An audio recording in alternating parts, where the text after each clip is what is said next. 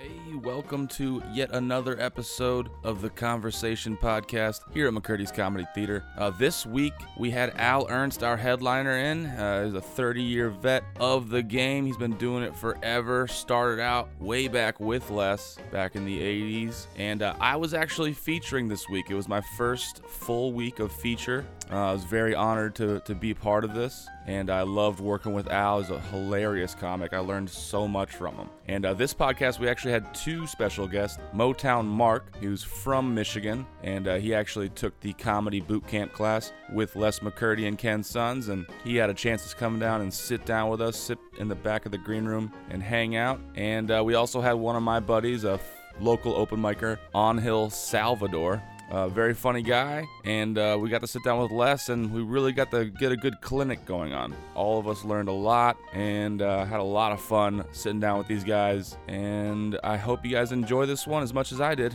Thanks.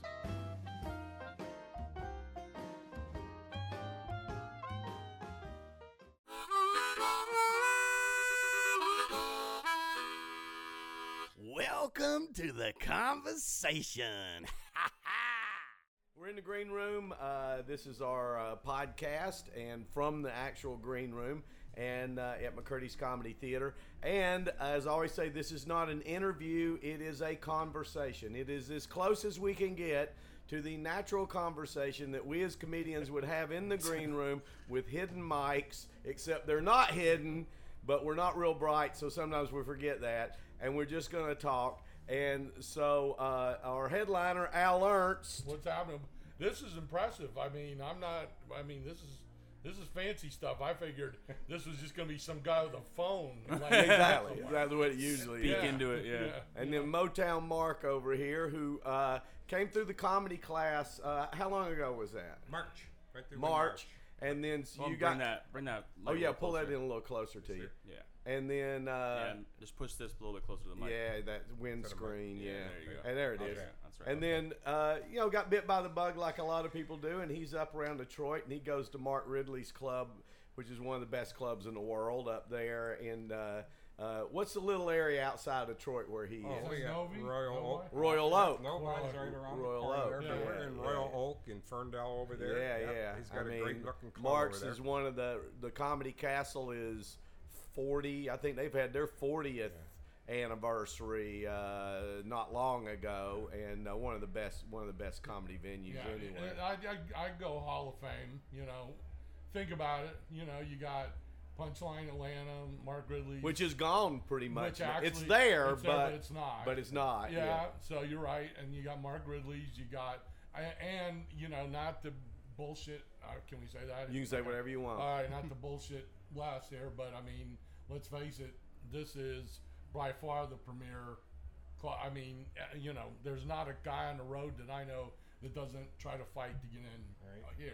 yeah. Yeah. So you, I, I There's a I few of those yes, single yeah, owner yeah. clubs. We've said it before. You know, Ayers, Bruce in Birmingham, yeah, uh, definitely Bruce. Rick, uh, uh, Nick Kostis in Cleveland, Cleveland, yeah. uh, Lacey Although- over at uh, uh, uh, in L.A. or just Although I don't know of if you didn't hear about uh, N- Nick got in a little bit of trouble with Rogan on his podcast. Really? Yeah, because they they served them uh, bad salad and they all got food poisoning on the airplane Oh, no. back Yeah. from Oh. Cleveland to Yeah. uh, go back from Cleveland to L.A.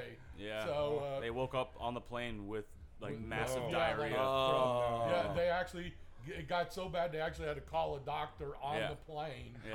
to Oh sit my with them. God. But- and, and the doctor kept thinking that those guys were taking they what what street drugs have you taken? Yeah.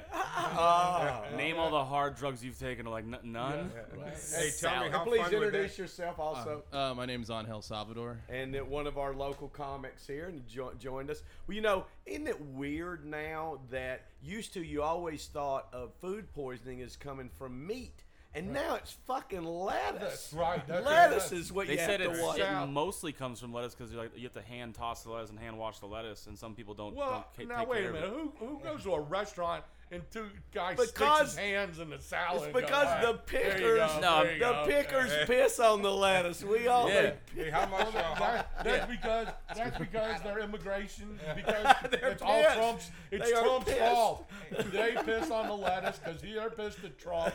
Now we get sick. That's right. Yeah. that's it. It's That's a exactly how it happens. Cycle. It's That's a it. vicious. Grocery out. How fun was that show, though? I gotta tell you, how fun would that show have been that next fucking morning with these guys all getting sick on that plane? Just think what that show was Because like. Nick, Yeah. because Nick's place has the steakhouse I in know. the front I that's mean- I been mean, there it's forever. I mean, it's awesome. It is an we awesome did place. a uh, Yeah. we did a carnival comedy challenge way back in the mid 2000s which was like a kind of an american idol to get selected as a comic on carnival cruise lines and we ended up doing hilarities in cleveland twice because the food was so good we Yeah, kept going man. Yeah. you know what i think we need to go back to cleveland yeah i think we need to do that cleveland gig again It's a great one. It really is. Hey, back to what you were saying, Les. Now I've been to Big Tommy's over in uh, Detroit. We've we've done a little gig there. We've, Uh-huh. we've been over at uh, Mark's Place, Right. And here, and like uh, Grocery Al says here, not blowing smoke up your ass. This Oh. is class, buddy. Yeah, I'm going to tell you, I am so comfortable here. My wife said to me last night, "Why am I so comfortable here versus the other places?" I'm telling you, that's I'm not blowing smoke up your ass. I'm yeah. being Well, I mean, uh, no, it's purposeful. He's I mean, trying to you know, headline. Don't listen to him. well, it is. I mean, you, you, know, you know what? It doesn't matter. It's not going to pay any more than what he's getting right now. No, no. It's, Listen, listen. I won't blow smoke on my ass right here. I'm telling. No, and here's what I'll say. You know, uh, and I'll always kid back and forth with Les, but Les and Pam, back in the old school of how we did comedy. Now you got to understand, the '90s was that what it was like. A, you graduated step to step.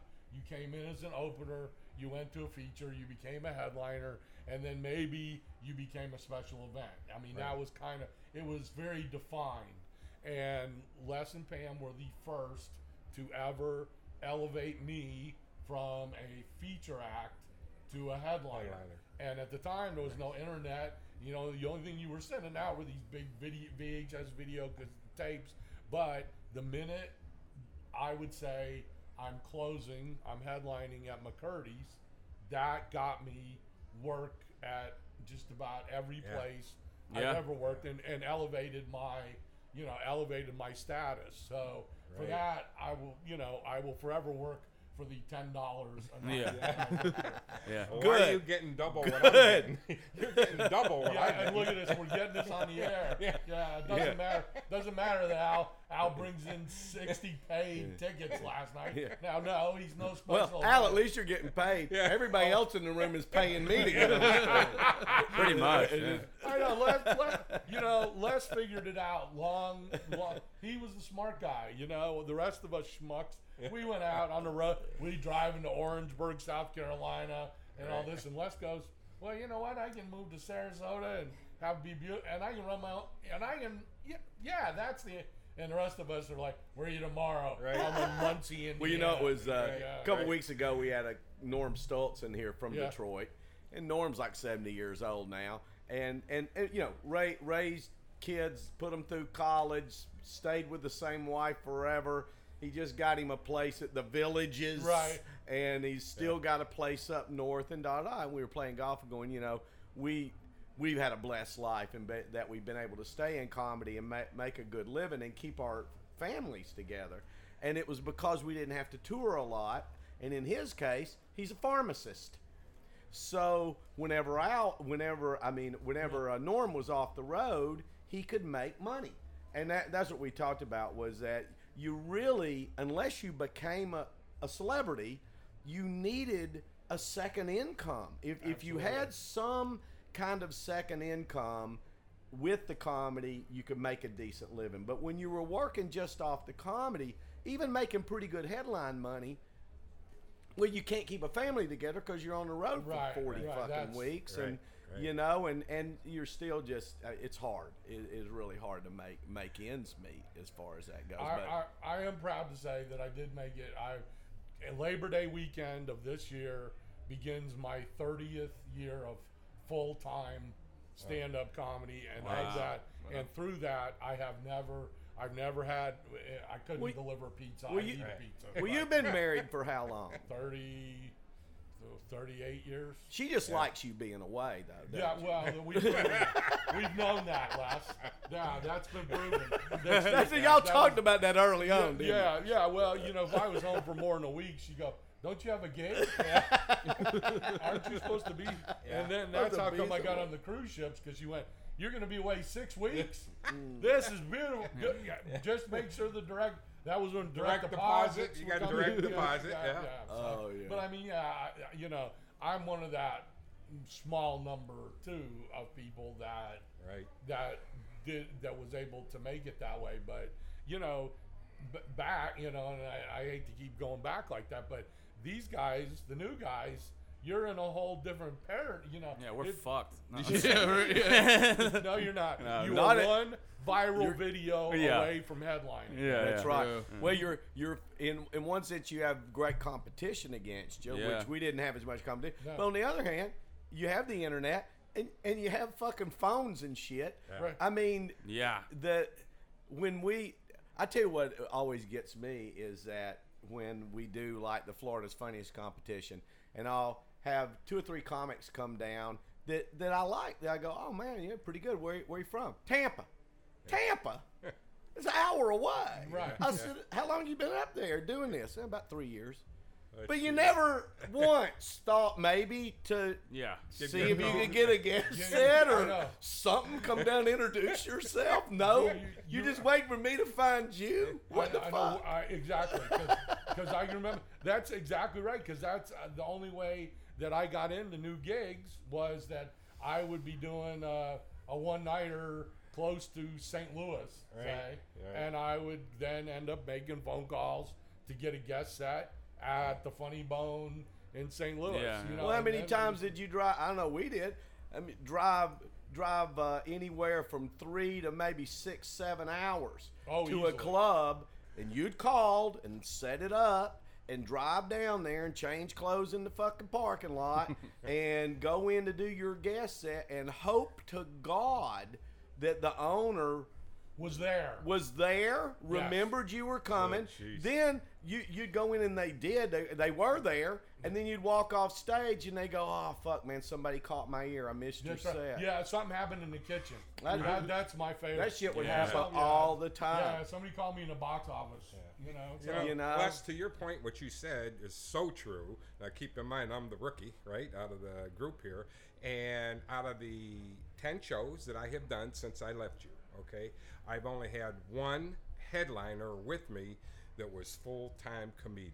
One out of those 10 shows. So, what you said, Now- uh, Al, what you were saying, Part of it. Uh, to support Now, having. what did you do? What what what have you done? What was your career before? Oh, I'm, I'm still I'm still working. I'm not retired. I'm not as old as I look. Al. He's a Uh, marketing I genius. do. Uh, we do marketing and uh, for business to business. We don't do any. Uh, marketing. I love when people say I do that means whatever you want to buy, I'll fucking sell it to you. That's basically it. When Leno used to do that bit, we've got that death gel, Yeah. yeah, and then yeah, yeah, we can sell that to you. Yeah. We can make it look good. Sure. No, but that's But that's the great. difference that I see with him last night, I told you last night. I, once again, I Yeah. don't matter what you like me, like me, don't like me. Yeah, Doesn't matter. I matter. like you. I'm just telling you. You from the first time I saw you when I was here in March. Oh yeah, yeah. you are miles ahead of where you were. Wow, I mean, thank you, you. look so comfortable. He really handled the stage fantastic. Okay, but and I hate again. I hate to keep. But here's the deal. He keeps telling me I suck this whole time. I love it. he tells everybody they suck. I do. Makes him feel bad. But the difference is with Mike, he gets. I, it's like working out. He gets reps. Yeah. Even on the nights where if uh, I'm like if I'm sub, you know, because I'll I'll come in and sub for Les and host Yeah. the show, but I'm an old guy, so I want to leave after I introduce the Oh, yeah. the, headliner.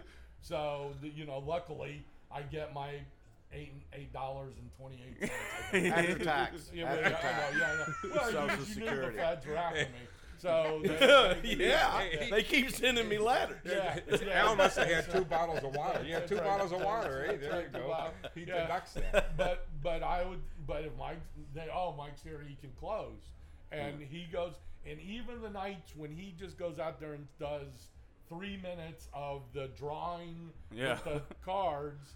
that is reps. Yeah. And you, the the diff, the reason he has expanded and done this so quick is that he he goes and does more reps.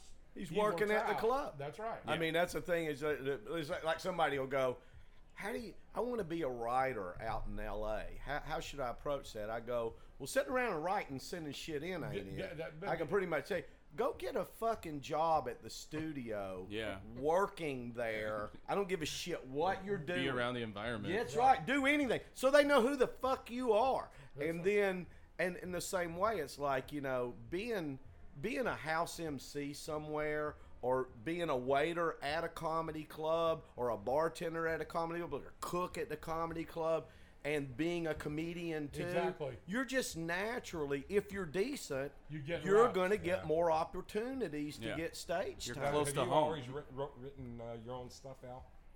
Well, I'm You could call it that. You yeah, could call it that. Yeah, yeah. You I'll say that on the podcast. Yeah. Yes, I've written my own stuff. Yeah. You, what are you? What are you trying to nail me into? no, Whose no, joke are you no, no, The Detroit's coming out. I think Joe Rogan called him and That's uh, right. Yeah, yeah I'm kind Nail Al. I'm I'm pretty sure you've been yeah, taking the- my shit. That's right. I'm the Carlos Mencia of, uh, of uh, yeah, Oh. of taking stuff. No, I mean, listen, there are things out there that you know we can get in that whole idea, but premises are to me up for grabs. Anybody can grab a premise. Premises Yeah. dime a And- and dozen. That's Yeah. right. Yeah. Premises are easy. Yeah, premises.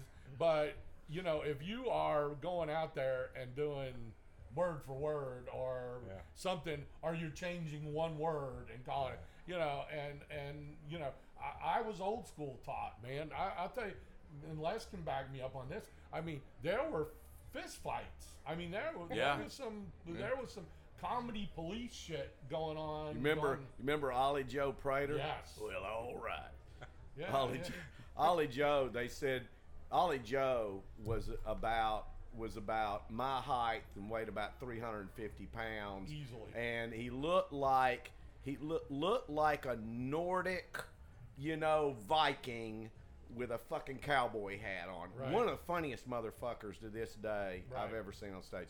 But he stole material, and they said they said the the the funkiest thing you can ever hear during your set is Ollie Joe's laugh.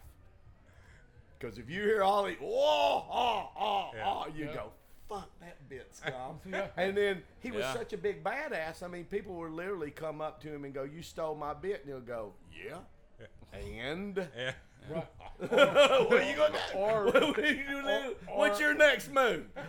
or I was in the week after him in Bruce's Club in Birmingham, then, which is a great the Stardome in Birmingham, and the feature did a thing that he really liked, and as he was coming off stage, Ollie Joe literally handed him 300 three one hundred dollar bills and said, "You're never doing that bit again."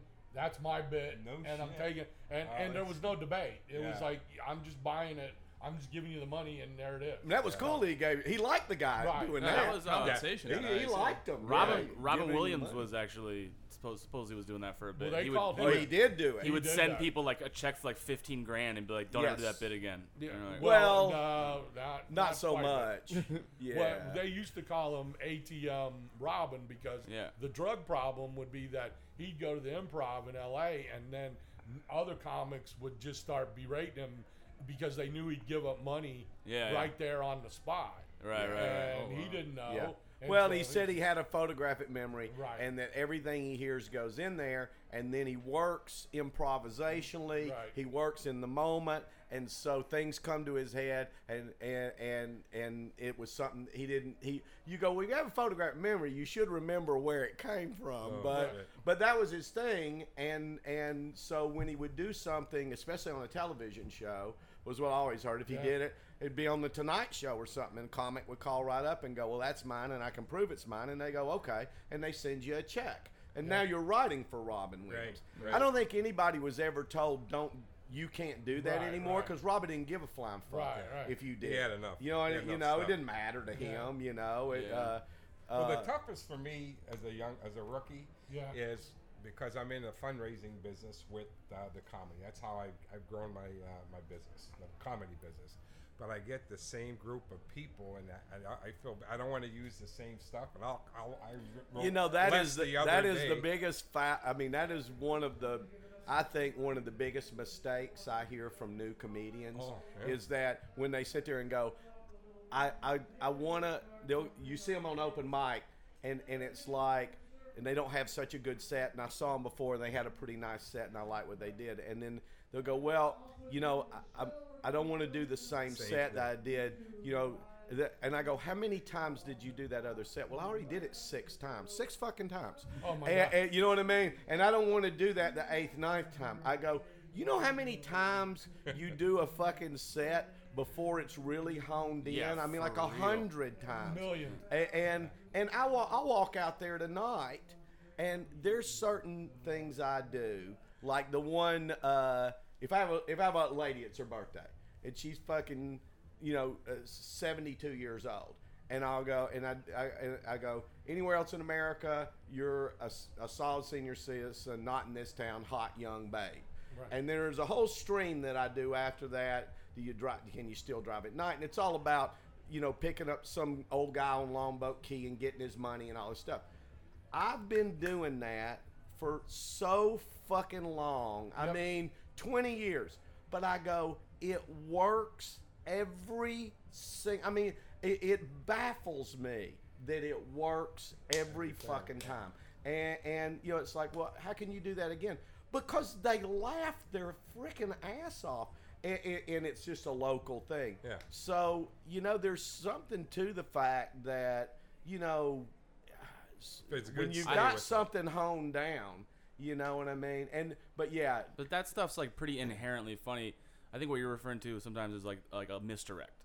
Like when you've done a misdirect and like so like the the audience thinks Because you're they going one know way, what's coming. and then if they've already seen that before, they kind of know it's coming, so it doesn't it doesn't hit as hard. But like you know, how many misdirects do you really have in your whole set? Well, you know, I, I don't know. Yeah, it's a it's a tough thing when, and I know this from the cruise ships, because you see the same people at every show, and they Oh, only tell yeah, Christ. and so we do like if I work a ship, I do five shows, five half hour shows.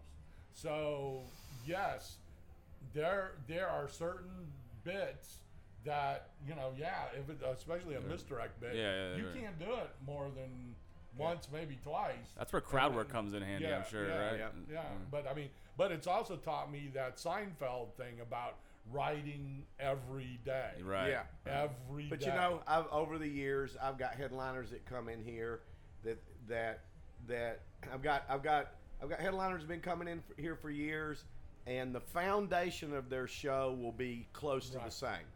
But each time they come in, there'll be a new ten or fifteen minutes. So maybe a uh, maybe like thirty percent of the show will be it. new. That's very common. So it's you not know? like an entire new set; it's just keeping the act fresh. Absolutely. And then there, I've got acts that have been coming in here for years that really don't change their show hardly at all. 20 years, 25 years. This is my nightclub comedy show that I've developed. Now, personally, that would bore me. You know what I mean? But that that they've gotten that it works for them, and they've never become famous.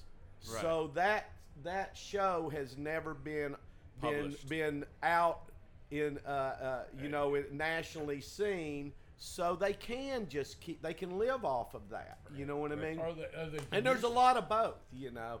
But there's very few people that walk in here even every other year With with a a new new 45 minutes. Th- Oh, I, I can't oh, hardly no. think of anybody. I mean, that is rare. But Yeah. but I always looked at it as like a Amazing, as like a sunburst, like like a sunburst.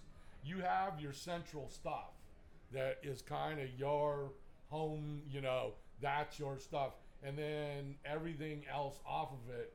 That's where you develop your new stuff is off of that because I can tell you there are pieces of my show, couple pieces that I did the first night I ever did an open mic night Jesus, no kidding. in 1986. Wow. wow. Yeah, there are certain. There's a Yeah. couple, but everything from that, everything for the rest of my show has been built Yeah. off of the off of that. You know, You know who had the Yeah. most material that I was just amazed with that I worked on with I worked with very early on as an opening act was Paula Poundstone. oh yeah, Wow. yeah. She we did. I did three weeks with her. I did a three re- week run, so that's twenty one shows. She opened every show with ten to fifteen minutes of different material. kidding. twenty one fucking shows, and and it all worked.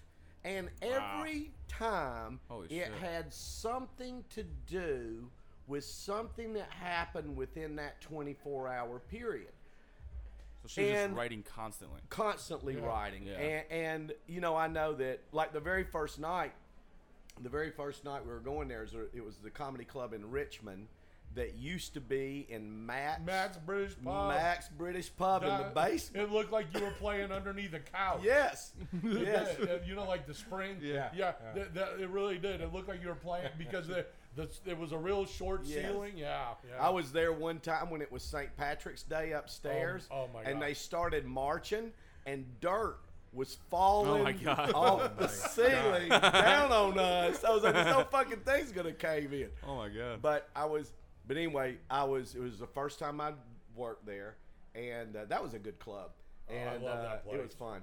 And uh, but I was I was supposed to give Paula a ride, right?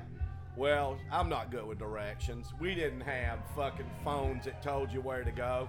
We got so lost. We got there by showtime. But we were so lost, we went through the same toll booth three fucking times. Oh, wow. And the toll booth guy told us what to do, and we still got turned around. She was as bad as me. And she opened that show with that. Oh. Us getting there, going through the toll booth, and made it hilarious. And of course, obviously, you're going, well, she just is funny, and she was able to improvise that and make it work. It was, she started spinning it in her head on the way down there. And afterwards, of course, I was like, wow. I, Yeah. I can't believe she goes, Les, I actually had material already about going through a toll booth multiple times. That's the difference. She goes, That's not the first time that ever happened to me. She goes, The difference is, is that whenever anything out of the ordinary or interesting happens, I immediately chronicle it, and within 24 hours, I try to come up with something I can try on stage with it. I try to do it quickly. Yeah. And uh, Before you but lose just it. a prolific Yeah, writer. 'cause But you there are do just lose not it. many of Yeah. those out there. She's brilliant. You know? W- Well, I had the, you know, Brian Regan. Yeah. I had a similar experience. I worked, I opened for him at the Comedy Zone in Charlotte, and he was nice enough. I was just a feature act to take me with that because this is when we do a lot of morning radio. And he said, "You want to go to radio with me?" And you know, yeah, of course, I'll get up because I want to see what's going on. And on his way, he's going through a, a binder. Remember those before iPads? You know, a Yeah. binder. And I'm going, "What are you doing?" He's going, "Well, I'm looking up what bits I did last year on this radio station." Wow. He chronicled even his media interviews to a point where he could tell you he was on KFRB wherever in Cincinnati, you know, two two years ago. He could tell you what he interaction. So he could. So when he came in, he did it completely different. And I mean, I. I, I mean, if we all had that discipline, it would just Yeah. be that. No, that's true. Because uh, growing up, I listened to a lot of Bob and Tom. Yeah. uh, Yeah, on the radio, and like they, that's where like you would hear the returning comics, and they would have like one new bit, but most of the time be the same kind of interview that did before. Sure, sure, So- A absolutely. new I mean, story or something. Yeah. Well, Yeah. well, Yeah. you, you only listen to me once on Bob and Tom because I'm the only comic that's hated by Bob and Tom and has never. I have been told personally that I am never be appearing on that show ever again. Wow. and I'm a nice guy. I know. I don't know how it happened. Yeah, yeah. Al's the only guy that ever suplexed the- actually killed on stage. I love that's you're the only one Yeah. that I know of. Oh, that I killed somebody? Yeah. Yes, His the guy died during his the, set. yeah, the Oh, guy, wow. the guys, the, honest to goodness, the guy's last words were, "You were very funny." No shit. And then he No died. shit, and he died. Oh my god. Oh my god, you laughed him to death? He uh, he shook my hand and he said, "You were very funny," and he keeled over with that widowmaker heart Oh, attack wow. right at the table. Right there. Holy Wow, Yeah, no yeah. Char- Charlie Good- You fucking killed. Oh, Yeah. well, Literally. I've, Yeah. I've killed. I've killed more. I've killed three. Oh my god. Yeah, that was the first land one, and then I've killed two on cruise ships. Jesus Yeah, Christ. Oh, wow. Yeah, yeah, and and, and honest to Damn. goodness, Last they- night, I'm surprised nobody died. Holy shit, you just tore up Hey. the room Oh, last night. Oh, dude, I loved last night. I was here for the show. It was We great. Right. said that. We said that. I'm Well, telling you. I appreciate My it. wife and I, this guy, he took us down. He did Yeah. no no bullshit. We I- laughed the entire time. Thank Al. you. I, I- mean, I- the entire time. You know, it you is- got a standing ovation.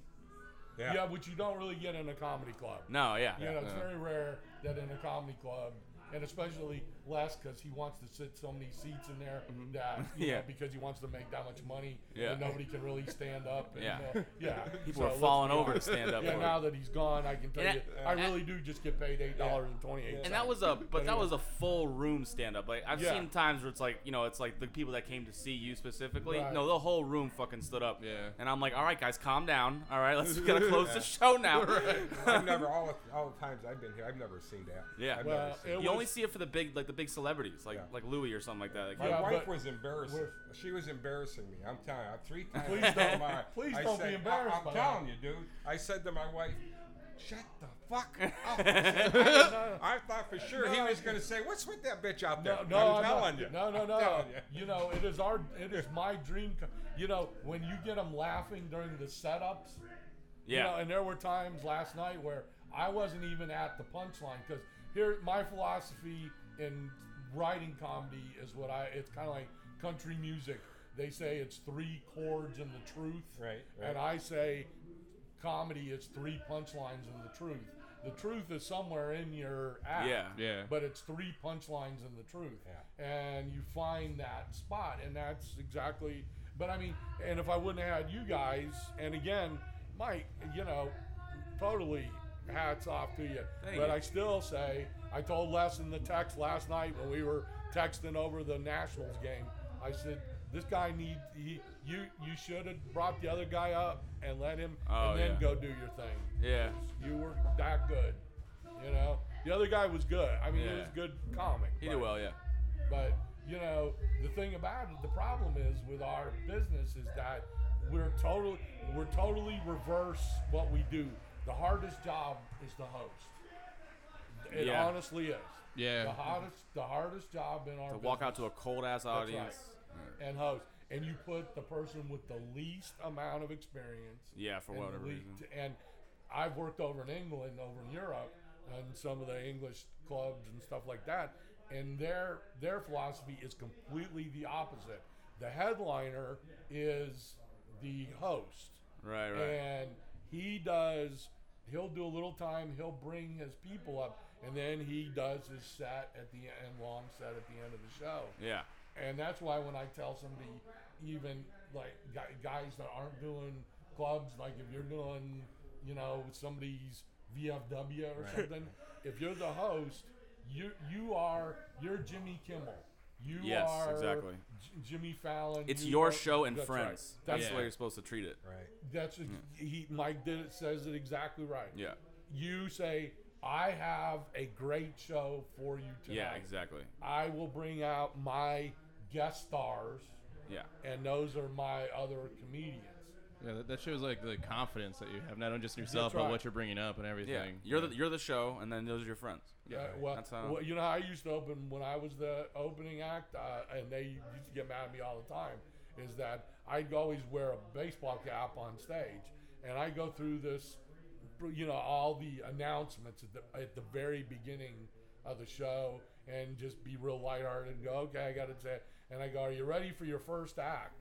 And they'd applaud, thinking that somebody else was coming up on stage, and I would go through my own credits. And I go, please, because they didn't hear my name over Yeah. there. And I go, please welcome Al Ernst. And I just turn around, take my hat off, put it back, come back to the stage. Yeah. And I go, it's still me. you Yeah. know? Right. Budget cuts. Budget cuts. Yeah. yeah, yeah. And it, and it, and the people, but but the people do. They make a transition from you being just the perfunctory guy Right. telling you where the bathrooms are Right, exactly. to the comic, and that is the better sense of what we all should be doing up there. You know, M- make sure that you you go up there and pr- say, "Hey, man, I've I've got something to offer. I'm not just this you Fucking know guy. Yeah. going to tell you to be quiet and where the bathrooms are." Right, exactly. and then uh, here's a few here's a few little tidbits you know so so uh, well i'm really appreciative this is really cool Yeah, it's fun. I I love. We started doing this like a couple months back. I think six months now, I think. And uh, it started off shaky. Like people didn't know what the, exactly what was happening. We were all just staring at each other. and Like, all right, uh, you talk. now you go. yeah, now it's kind of transformed into its own thing. well tell tell i want to hear both you guys tell me your stories what made you decide to take the class or Oh. do the comedy or do whatever Uh, well, I'll go first. Uh, um, I'm actually originally from Missouri, and I got started in stand up uh, through an open mic in college. And I was kind of tricked into it because they said they had free food there. So I just I went up there. when you're a college student Yeah, free like food, yeah. well, I, I felt bad originally because I was just gonna go watch, but then I ate like a whole tray of cookies and like half a canter of hot chocolate, and I was like, I better do something. So I did a joke. People laughed at it, and I got like I said, you get bit by the bug, and ever since then I've been chasing that dragon. now now so you didn't take any classes or anything Actually, um, back home from Missouri, I, I worked for a, a comedy theater called the Skinny Improv. It doesn't exist anymore, but there is where I started doing stand up and taking improv classes and what I call the George Winded approach, where I cleaned bathrooms for the free classes. I told people where the bathrooms. I hosted. I did the Yep. front box. I did everything that nobody else wanted to do, and also got paid eight dollars and twenty cents. yeah well that's good so you understand headliner pay yeah. when you're a non-special event. Yeah. Know. Yeah, Uh, especially at lessons. I get, I'd say that in front of them, man. They, they'll, I'm like, I'm bringing in pay. No, no, Al, you're still a nobody. Okay, you just get standard pay. Okay, all right, never mind. You know, but the great news is, is I can get in my little car and I'm in my own bed in Yeah. less than 15 yeah. minutes. Oh, know? that's nice. Yeah. So that's that. When you've been on the road for, when you've been on the road and on cruise ships, Yeah. for 30 years, uh, let me promise you, there's enough uh, 2:45 a.m. wake up calls Yeah. to make a 6 a.m. flight Oh out my of God. Tampa to Yeah. go to Belize to go Yeah. pick up a cruise ship. You know, Yeah, I right. mean, I'm, I'm over it. So now, what about you? What what made you decide to Well, do uh, my wife and I, Barbara, are regulars here. We're here at least Right. once a week, once every 10 days. We just enjoy that date night out. We. Right. we laugh, you know, we come in with the right attitude. Well, whenever uh, they would advertise about the classes, she would say, Why don't you do it? Why don't you do it? Well, I thought I'd play a practical joke on her, so I did. And uh, I took the class, and she didn't know I did. And so I came up here. Les kept it under uh, under the hat. She had no idea that I was coming out for the graduating class to to do the uh, to do the bit. And when I did, we had I don't know about 40 people here. So kind of what happened with you, all of our friends, and so she was surprised I came out. And it, I'll be honest with you, it went really well, And and I liked yeah. it. And uh, Yeah, you get so hooked. now- you get hooked. You get yep, hooked real and so bad. Yeah. She damn near had a heart attack, but uh, Yeah, exactly. anyhow, so I got hooked on it. And Very cool. we're going. And so you're, are you permanent in Sarasota? Or are you back No, and forth? back and forth. You're back Yeah, and forth. back and forth. Okay, well you know, well you know my opening line there about the them building the wall in Florida, so you, you might want to be on this side of it Right. before we start Right. stopping Right. stopping people from there. Yeah. Now, what about you, Mike? I I mean, I've only just seen you work here. Uh, I actually always wanted to do comedy. Uh, ever since I watched Sinbad, I went and saw him. I think I was like 11, which was weird Yeah. to watch a stand-up comedy as 11. I went to go see him in uh, Tampa with my dad, and I was just like, I was just amazed that this one person was up on stage, just making everybody laugh. I didn't know what it was. It didn't make sense to me. Then I watched the Blue Collar Comedy Tour. That hooked, hooked me, and then cut to here.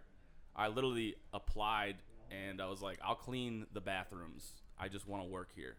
And they're like, why? And I'm like, I just want to do stand up comedy. So everybody thought that I got talked into it, but my plan was always to do stand up here. Really? I, I mean, I got, I, I, uh, a comedian once said, he was like, if you want to, if you're interested in comedy, like, why, why wouldn't you try to work at a comedy club? Like, find your local comedy. Yeah. Everybody thinks you got to move out to LA or New York right away to start comedy. And then I was like, I watched a lot of online, like, podcasts and stuff like that. And they were like, start where you are.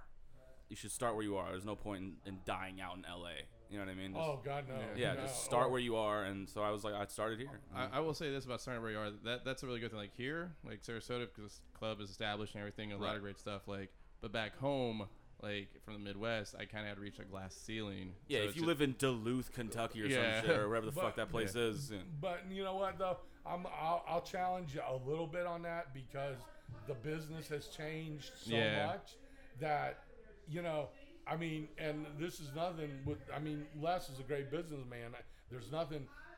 He brings in special events, but you know, most of the places, even like I got, you know, make great money when I work on cruise ships. But I'm a slot filler on a cruise ship. They are not.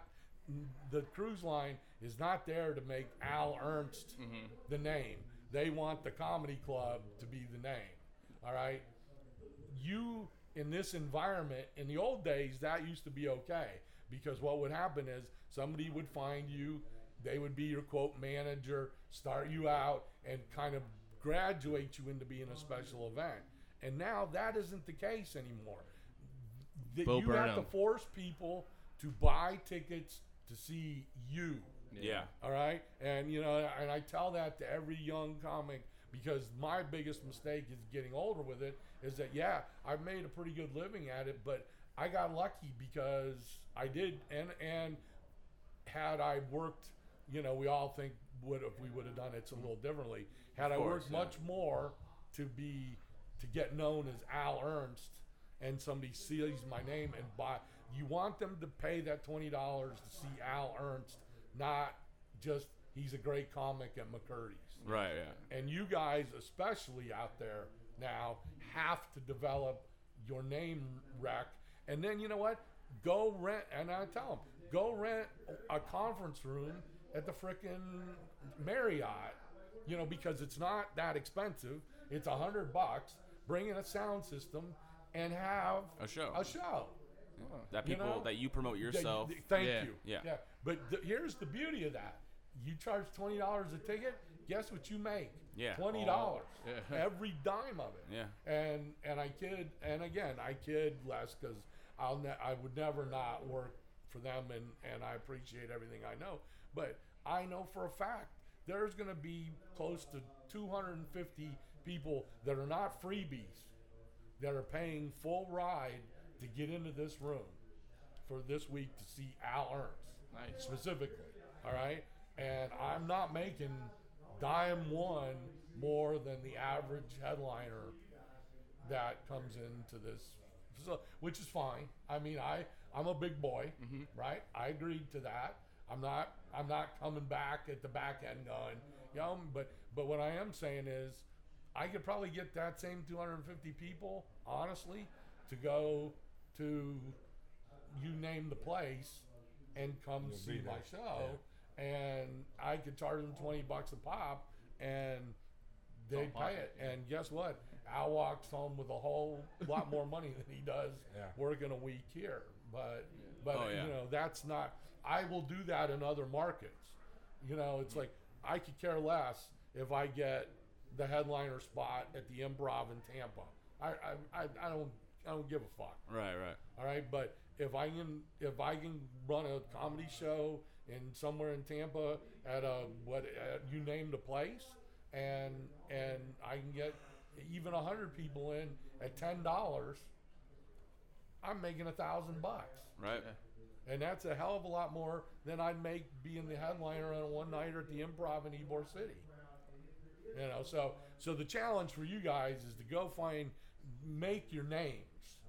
Yeah. Make your money Yeah. on your names, Yeah, you have to be a household name Right. to, to make it. and not and not even a household name. You you can just have a niche group Right, of yeah, people yeah. nowadays. A You- following. yeah, a Yeah. following.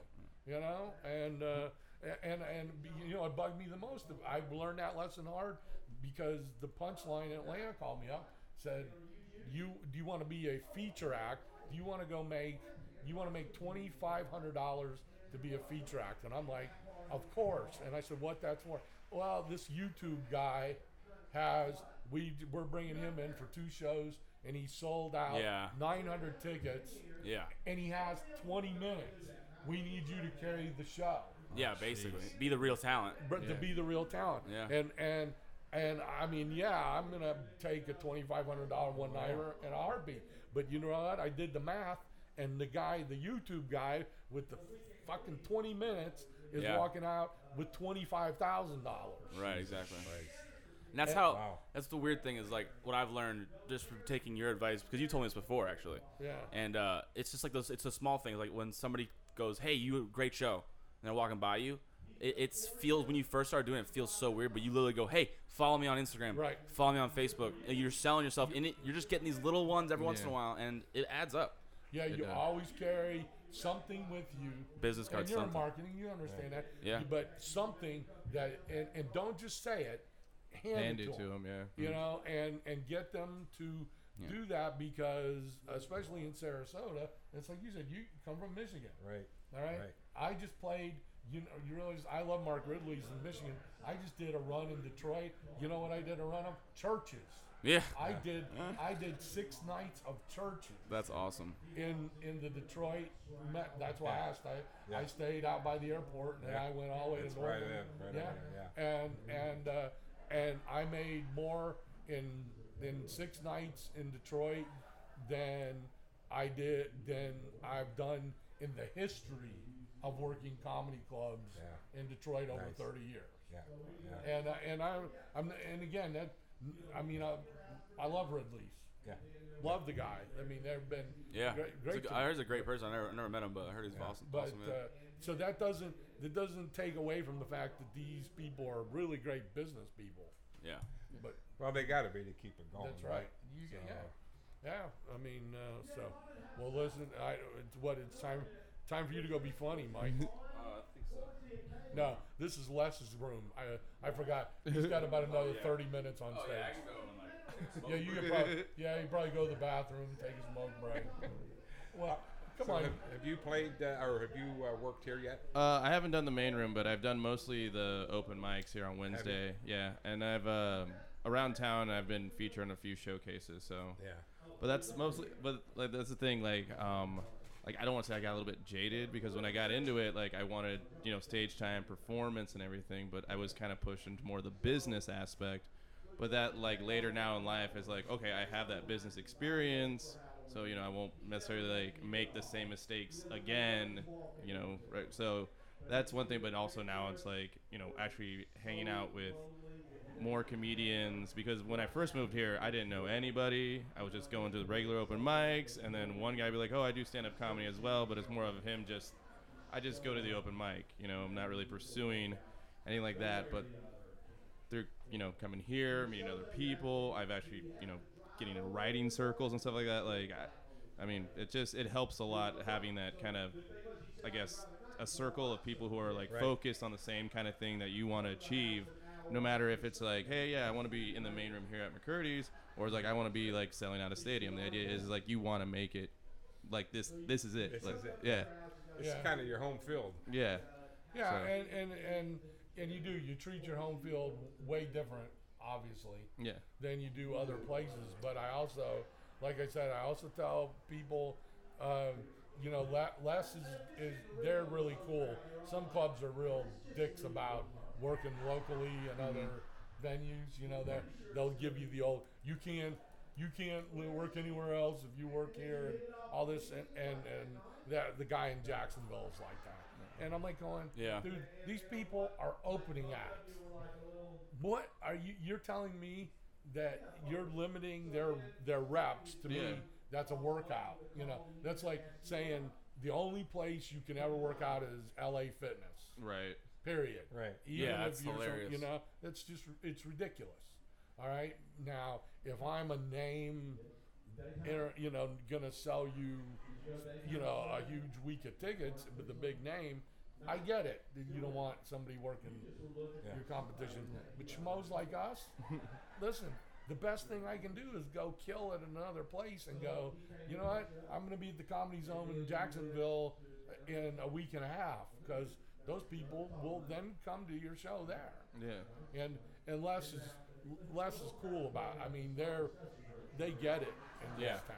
Yeah. Yeah. You know, so so you know. But also like limiting like you can only do it here and that that that really stifles the creative and the people who want to like pursue it further. It's like, well, why even do it?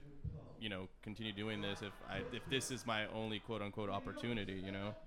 And then I I feel like that's what may have happened to me back home because like it was the one only comedy club in town, and then I felt like, oh, I'm I- I'm getting into the big parts, you know, more stage time and stuff like that. But then at the same time, it was like, yeah, don't do that. Don't don't don't be doing this. And I was like, what, what do you mean, man? Like, I just, I'm just I'm hosting a trivia night. I was like, no, we don't need no, don't do that.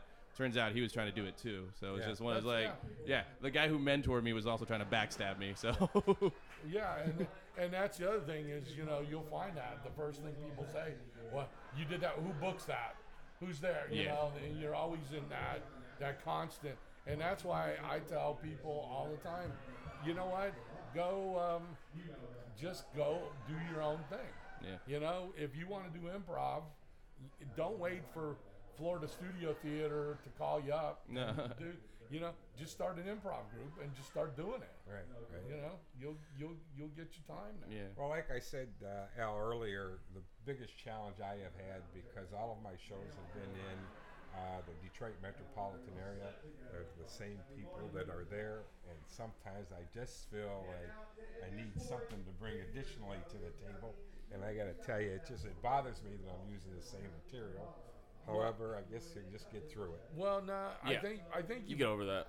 You know what I would set a goal for then, instead of saying it like that, is every show you do, do two new bits. Mm-hmm. Instead of saying I'm got to do 20 new minutes, I got to do two new lines, and then the next show, two more new lines, and then that way now you're weeding out stuff that you were doing that was Have kind of you? filler. Yeah, yeah. You're bringing in Also- new stuff. Know the difference between a open mic and a showcase.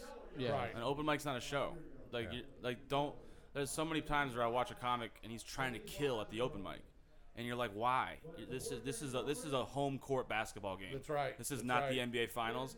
All you're That's doing right. is just uh, you're just you're just stagnating because you might ha- you might be killing, but you're doing the same bits over and over again. You're not growing. You're not doing anything. You're just you're just trying to kill at an open mic. It makes, Right. It's like trying to dunk on fifth graders. It's like the dumbest thing ever. Yeah, So you should be constantly challenging yourself. Go out there, try out some new stuff. It's it's meant for that. Yeah. Now a showcase is different. You're getting paid usually, so you should probably be more professional. Right. Not or just you're throwing. trying to get a way to get paid. Right, right, right. But if you're doing a showcase, or I mean, if you're doing an open mic in that Detroit area, I tell you what. Yeah. And, and they say you got six minutes. I would say it this way: I only got three minutes. I only need three minutes.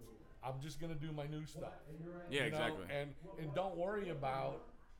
You know, most every comic, when you hear six minutes, they always then feel they got to stay on for six. Yeah. Yeah. yeah, and I say no. You, you if you're like like at your like it on your place over here, Yeah. man. Look, the only thing I'm gonna do if I was gonna come and I come do your open mic, but I'm gonna go do You've done it before, min- yeah. yeah, I've done it before.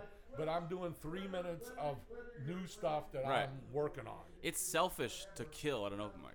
It's stu- well, it's stupid. It's stupid. It Yeah, doesn't make any it really sense. is. Now, like it's like a. And the, you, I've heard this term before. You can't bomb or crush at an open mic. Same way you can't win or lose at practice. Yeah, yeah. There's this thing. It's a scrimmage. Like, is that, you know what I mean? Like, remember football practice? yeah. Did you ever do a scrimmage and the guy like, you fucking lost? Like, bitch, we were practicing.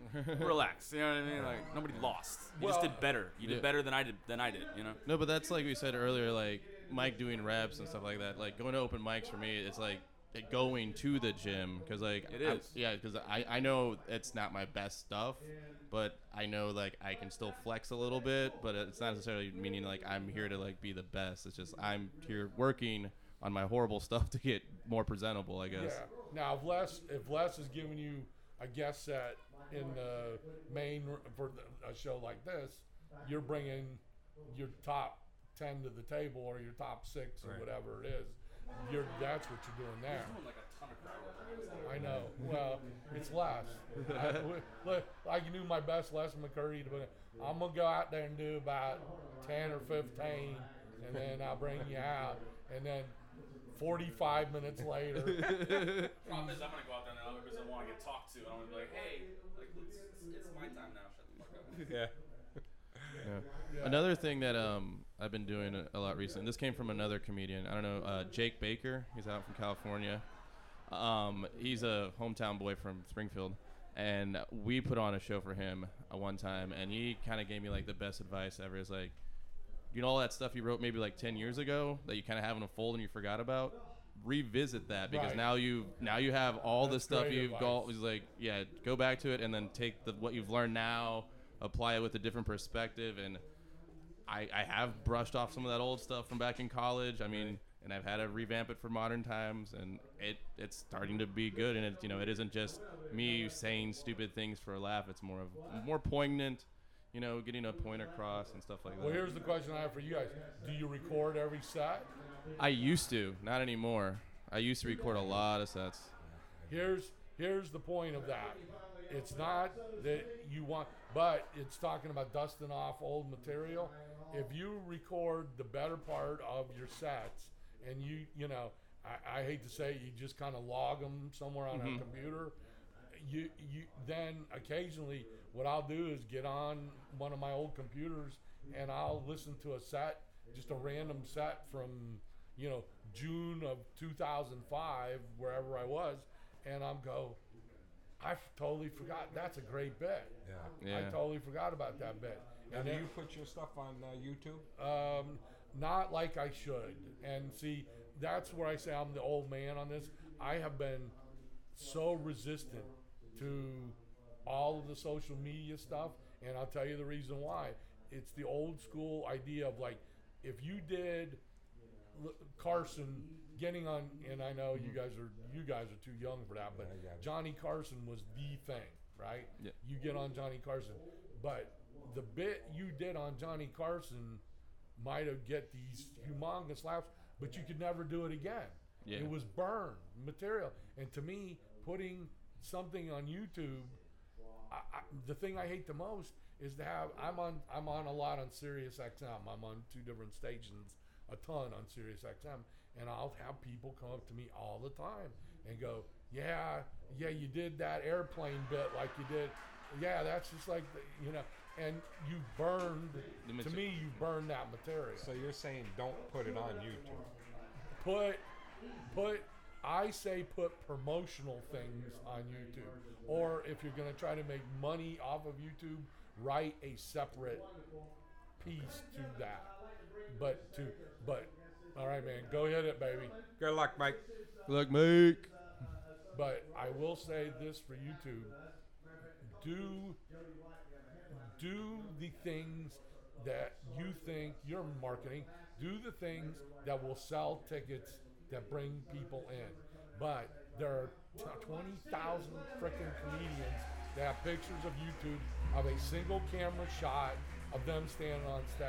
Right. Do something different right. Got it. do something different hmm. because we have too many comics with too many backdrops. And, and, and, and I feel you on that because like I did have a YouTube channel when I first started, and that's how I kind of got those gigs and everything. Because it's like, oh, those bits, bits. But then people would be like, hey, you didn't do that bit I saw. I was really hoping to, that my friends to see it, and then you'd be like, well, you could just show them YouTube. But then at the same time, it was still kind of, I guess, humble. Because like I wanted them to see you do it personally. You know, I don't want to show them a video of you. oh, oh yeah, I mean that I do a whole airplane bit that I may or may not do tonight. But you're right. I've had people come off, come off and go, "You didn't do the whole your whole TSA bit." You know, and and you know, I brought these people to come see your TSA bit, and now you're like, you know, Yeah. you're in that in that realm. And in the same sense, I've had people come and go, well, that's that same TSA bit I heard. on," you know, so what do you do? You know, I mean, Yeah. where do you go with it? There's a there's a few you know there's a few comics that have a, that have a you know they're not they're not celebrities but they have a following. You know you do and you know guys that just love them and they really do get disappointed when you don't do those old bits, you know, and, and and they have to re- they really struggle with putting new material into their set. And I know a lot of them have gotten up there and just done a disclaimer and gone, "Look, you know, I can't I've got to do some new stuff, y'all. So Yeah. I'm gonna you're I'm gonna try to pepper in some of the old favorites with some new stuff and embrace the new stuff, you know. And uh, but yeah, it's it's, it's Yeah, I hard Mean, I mean, I when you're when you have people that love well, yeah. love it. And and and honestly, I can't get away that stuff I did about my mom last night. I can't do a That, show. that was awesome, by the way. Oh, I I, I was laughing so hard at that. but I can't. unless I mean he, he gets it, talks about it a few minutes ago. I, I can't not do that set part that part of the set in a show because I will inevitably get too many people going. We really can't. We really wanted to hear that stuff about your mama. Oh, sure. you didn't do anything about It's like- your mama. It's like AC/DC showing up not doing Highway to Hell. Yeah. You know what I mean? It's like, what happened? Yeah. Well, we got some new songs, man. We I can't do them all. Buff, you Buff- know? Buffett not doing Margaritaville. Not doing Margaritaville. Right, Yeah, right. exactly. But guess what I did get? I I got a letter. I and this is totally legit. I got a letter from the National Obesity Acceptance Organization. Oh, you told me about that. that that they claim that I, because of myself, I you know, because the only thing I talk about being obese is me. I don't go in the audience. Right, right. So yeah, you fat bastard. Yeah. And you don't pick out any Uh, other nobody- nobody. famous person Nothing. and compare them. No. They say that that my material helps to, to continue to stig, stig what is it? The Fat stigma- shame. It's fat shaming. Fat Yeah. shame people, and that they don't get uh, obese people. Then don't get opportunities for advancement in a comedy show. Yeah. This is a comedy show, and I got a a true to life. They are a political organization that is trying to change laws to to make obesity a disability. Yeah. And I'm thinking to myself, all right, if a person who is in a wheelchair could go on a keto diet and start walking again, that'd be a great thing for them. Yeah. You know, you know, I just go go on a you know. Yeah. I mean, you know, I've been a fat kid my entire life. I mean, that's why my nickname was groceries. You know, I'm used to it, but I mean, I couldn't believe, and I, you know, I responded. I said, "It's a comedy show. I don't pick on anybody else, and I'm doing the material. You know, oh, I'm talking about, but I, but I am totally working on that bit because it's true. You know, Wow. that is a true story that Right. they they came after me for fat shaming myself. Right, right. that would be like someone of a race doing things about their race and getting a call from the NAACP or somebody Yeah, like right. that Right. saying you are hurting Your own all the people. people of that race by doing shit about the race that you are. But you are. Yeah. No, you get, yeah, and I've actually I've, I've, I've experienced that. Like it's it's very weird because like um I, I I've I've done bits and stuff like that, and I've had like my friends who you know because you can't tell on the podcast, but the name Angel Salvador, obviously. Um, Greek, right? uh, uh, I wish it'd be a lot easier to explain on when I go to the airport. No, but uh, so you've gotten I've got, something I've got, other I've gotten people? friends and uh, be like, hey, that that was kind of funny, man. But do you think that was really necessary? Like, you know, it's like, well, it, yeah, like it's it's coming from experience. It's Yes. like I'm making light of a horrible situation because it's absurd, and Yes. then that's where the humor is. It lies in the absurdity of like this. Sure. Yeah. And it's yeah, exactly. Well, you know, it's it's like that thing of uh, it, it seems like what most people have a problem with is stereotypes. Yeah. And I go, but look, you know how stereotypes became stereotypes because there's a lot of people in that category that do that or act that way or you know it, it, there's a reason for it they, Yeah. people don't make up a stereotype for the most part i Yeah. won't say Yeah. it totally doesn't happen but for the most part it is something that is and then you can take that stereotype and you can you can work it in a lot of Yeah. different ways But then know. there's also the the thing where like people embrace the stereotype, like Sure. of, like you know, um, I, I don't know, I don't I don't know what a good example would be without getting in trouble. like I'll just use my like Sure. oh, like brown guy, like oh hardworking, good work ethic, you know, manual labor. Like yeah, I get it. Yeah, I did manual labor most of my life growing up. My dad actually landscaping, mom housekeeping. Like Yeah. I, it's not because like that's what we can only do, but it's just because that's what just happened, and there's so many of us. you know, Right, So right. So it's just one of those things where it's just like I, I understand, and then at the very beginning, I was embracing those stereotypes, getting those laughs and everything. Right. But then it's when my friends were like, "Dude, you're just cheaping it." Like, well, what do you mean I'm being cheap? Like this, this is what I want. Like, Right. I want the laughter. Oh, of course, of course. You know, you take a stereotype like that, and then you then you go, you know, whatever it is, you go. Well, I guess I should have put my I guess I should have let you know it's doctor. You know, and Yeah. Blah blah blah blah. But but yeah, I mean, yeah, you know what? I, I and we've said this many times on the podcast, and I teach it too. If the crowd can tell if something is being presented with a what I like to call a mean spirit. Uh, if it if it's if it's being delivered in a way that is really mean and hateful you know what i mean? Like i you know what i mean? It's it's usually pretty obvious. And most audiences and i mean i can go back as long as i've been in the business 40 years uh, when a lot of racial a lot of all kinds of different stereotypes racial stereotypes gender stereotypes uh, uh, homo, homophobic Yeah. shit and all this stuff was just real common in, in that day and time. But still, rarely was it delivered in a way that you thought that comedian was being hateful. was yeah. being hateful. You know, they were taking a gross stereotype and trying to get a laugh out of it. And, and, and yes, it was inappropriate, and especially to this day and time. Well, it was inappropriate then too. It was just more acceptable then. But still, and and audiences, I mean, an audience can read that pretty fast, Yeah. Yeah. and uh, and you'll lose them. I mean, I, I think in in most cases, Right, I right. mean, you're gonna lose them. That's not. I do, I do remember this one time I was doing a show in Arkansas for a resort, and there was nobody at the show, but we still got paid, which was great. But when I went up, it was a room full of one, and it was just the guy who had booked us, and I was doing my bits, and then nobody was laughing. But then I just did one bit about you don't have to worry about me. I know I look like a terrorist, but I don't carry a bomb. It's just a knife.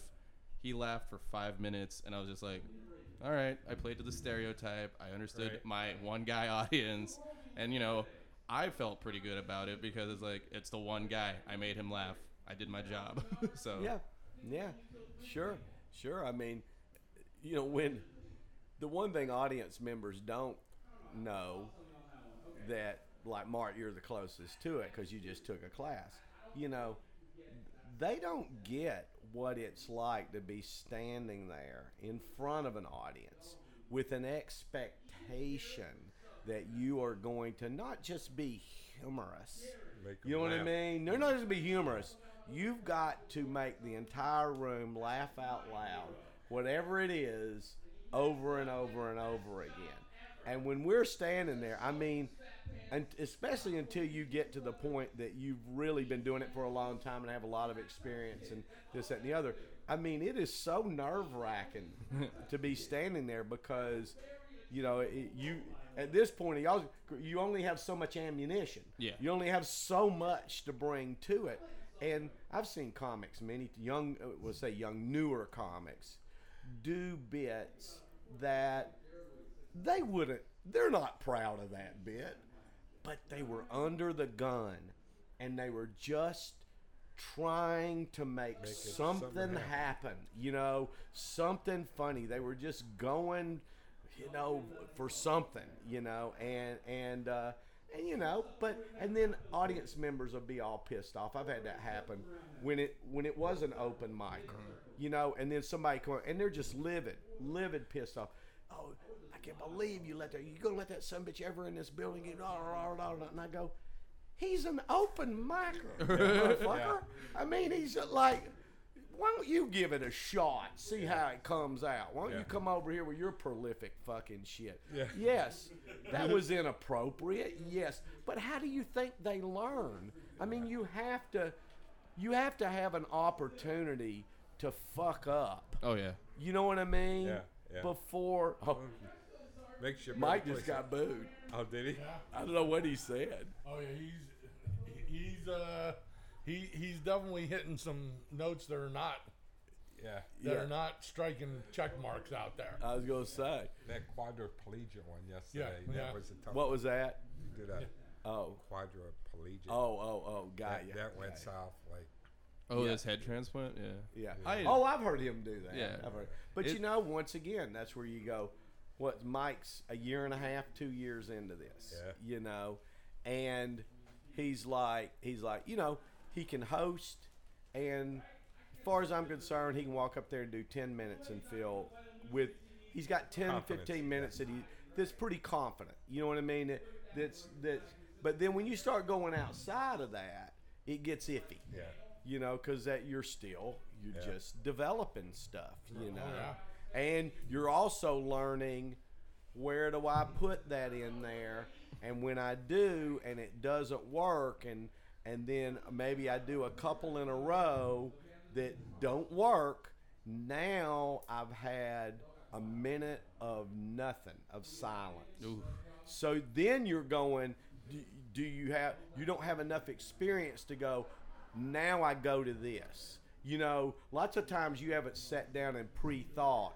Oh, okay, and really this- thought if through this your. goes south, Yeah, and really thought through your set and going, Yeah, okay, I'm gonna. save something. Yep. Whereas- something to save you. Whereas me and Okay, Al Al. know that going, okay, I'm gonna try a new bit, or I'm gonna try a couple of new things, and they're a little iffy, right? Well, you know, you know they're iffy, so you know you're gonna wedge that in. Right. You're mm-hmm. gonna you're gonna win them over. You're gonna get them laughing their ass off, really liking you, you know, before you go there. Right. Right. And then if they don't work, you make light of it and you go immediately into something that you know that they're all going to like is going to win them back over again, you know, because there is that fine line with comics where you go, I know you're working on material, but you're also working. This ain't open mic. Mm-hmm. This is a paid professional performance Yeah, we talked about that while you were Yeah. out doing the opening. the, difference, audience. That's right. Yeah, the audience. The your your your your job is is now getting paid for it. based on based on making that audience happy. You know, and I, there's a lot of comics that would take issue with that. Go no, you know, no, no. And I go, well, No, the job is the job is those people go out happy because you want them coming back. that's right. and, and that's right. and that's what business. And But you're but building you, your brand, Al. yeah, That's right. but- Building your brand. You're building your brand, but you know, back when Les and I, and probably Les started a little earlier than I did, but he can tell you, I started in Baton Rouge, Louisiana, and the big graduation to being an opener of comic was to go to Houston, and they had a group of comics that was kind of led by Sam Kinison Oh, wow. That was called the Outlaws of Brett Comedy. Brett uh, Butler, Right, Ron and Shock, Bill Hicks, Hicks, Oh, Bill Hicks. wow. and, and, well, there's a great story. Jimmy Pineapple, Carl Falkenberry. My first ever showcase at the Comedy Workshop in Houston, I followed Bill Hicks. Oh, oh there you go. on. We got a guy crying out, but there. and Stephen J. Moore. Yes. Yeah. I mean, but the thing about it was, those guys had an attitude of they were competitive of how many patrons they could walk out of the club. And it was an entirely different. They're playing edgy- to the comics. That's right. They were playing to the oh. other playing to the comics. comics and they were really caught up in super original cutting edge Yeah. you know not just playing to the easy stuff that you knew would work but trying to develop and the thing about it is that's how a celebrity develops celebrities need to have a point of view that is consistent. You can't come off of it, so because so that you're you're brandable. That Yeah. everybody knows that's always you.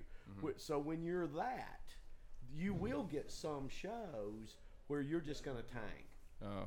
and because Yeah. you're not going to switch.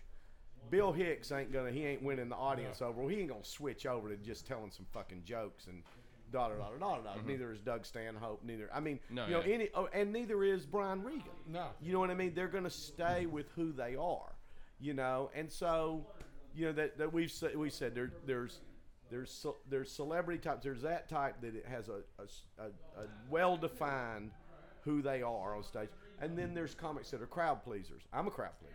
You know what I mean? It's like I'll adjust. Mm-hmm. Me I'll too. adjust to the audience. If they want dirty, go dirty. They want clean, they go clean. You know, you'll adjust to the audience comics like that can work a lot, but it's hard for a comic like that to become a celebrity. Right. You know what I mean? And, and the, but the problem is, is that there's only so many slots to be a celebrity. Oh, yeah. I mean, you know, there's only some.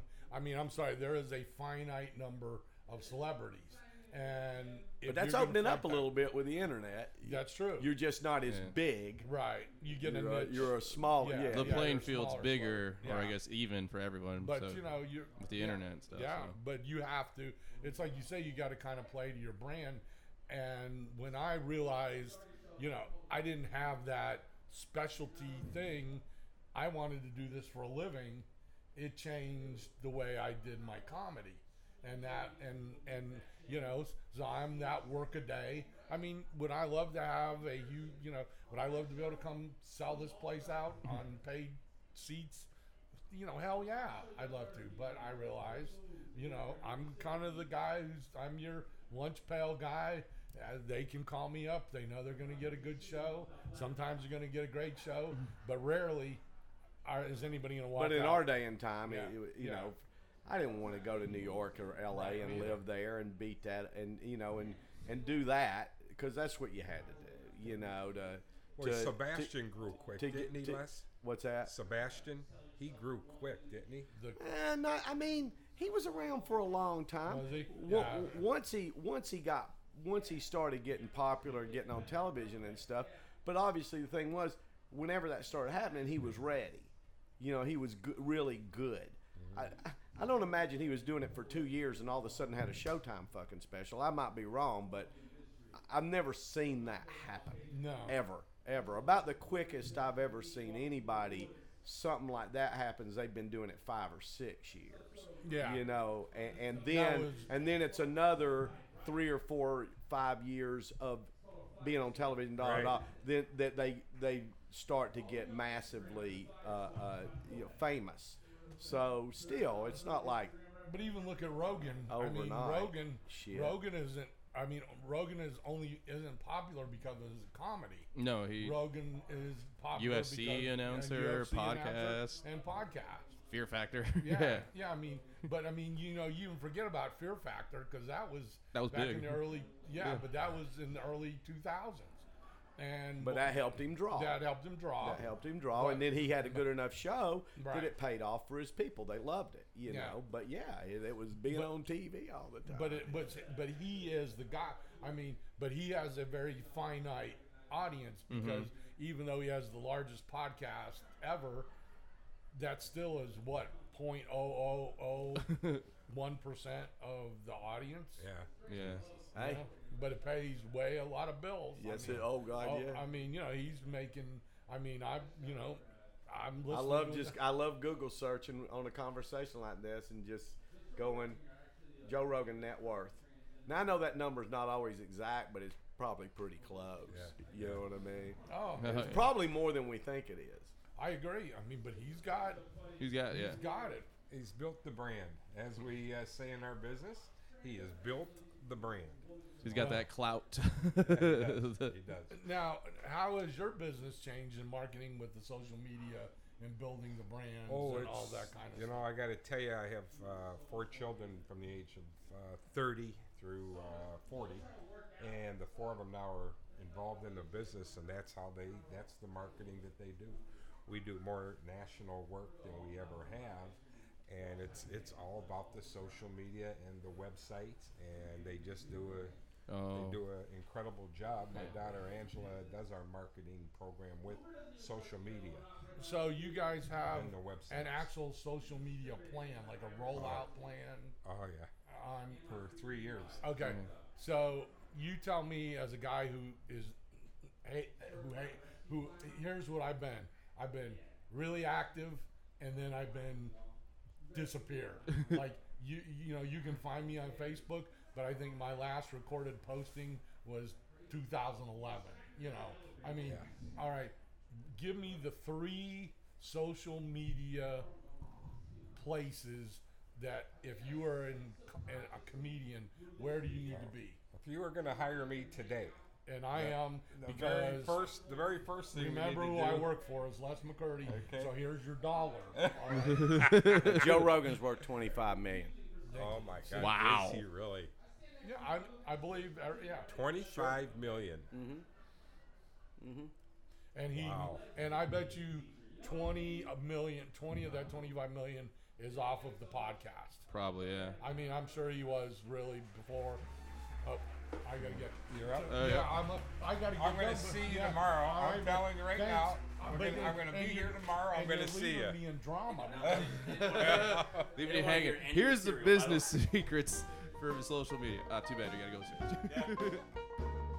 Thanks again for tuning into another episode of the Conversation Podcast here at McCurdy's Comedy Theater. Please go to our website, McCurdy'sComedy.com. We've got a lot of special events, a lot of uh, great comics coming up. Do not sleep on these guys. Uh, Orny Adams is actually coming in next week. Do not sleep on him. He is hilarious. And uh, if you liked Al Ernst, please look him up. It's A L E R N S T. He's all over Facebook, all over the Google and the the uh, the, the interweb, if you will. And uh, check me out. I actually have an Instagram. It's uh, the Fire Squatch. That's T H E F I R E S Q U A T C H. Follow me on Instagram. I need the followers, definitely. And uh, check out On Hill. Uh, he's a local open micer. He's always hitting the open mics here at McCurdy's and all around town. Very funny guy. All that good stuff. And uh, can't wait to see you next time, guys. Love you.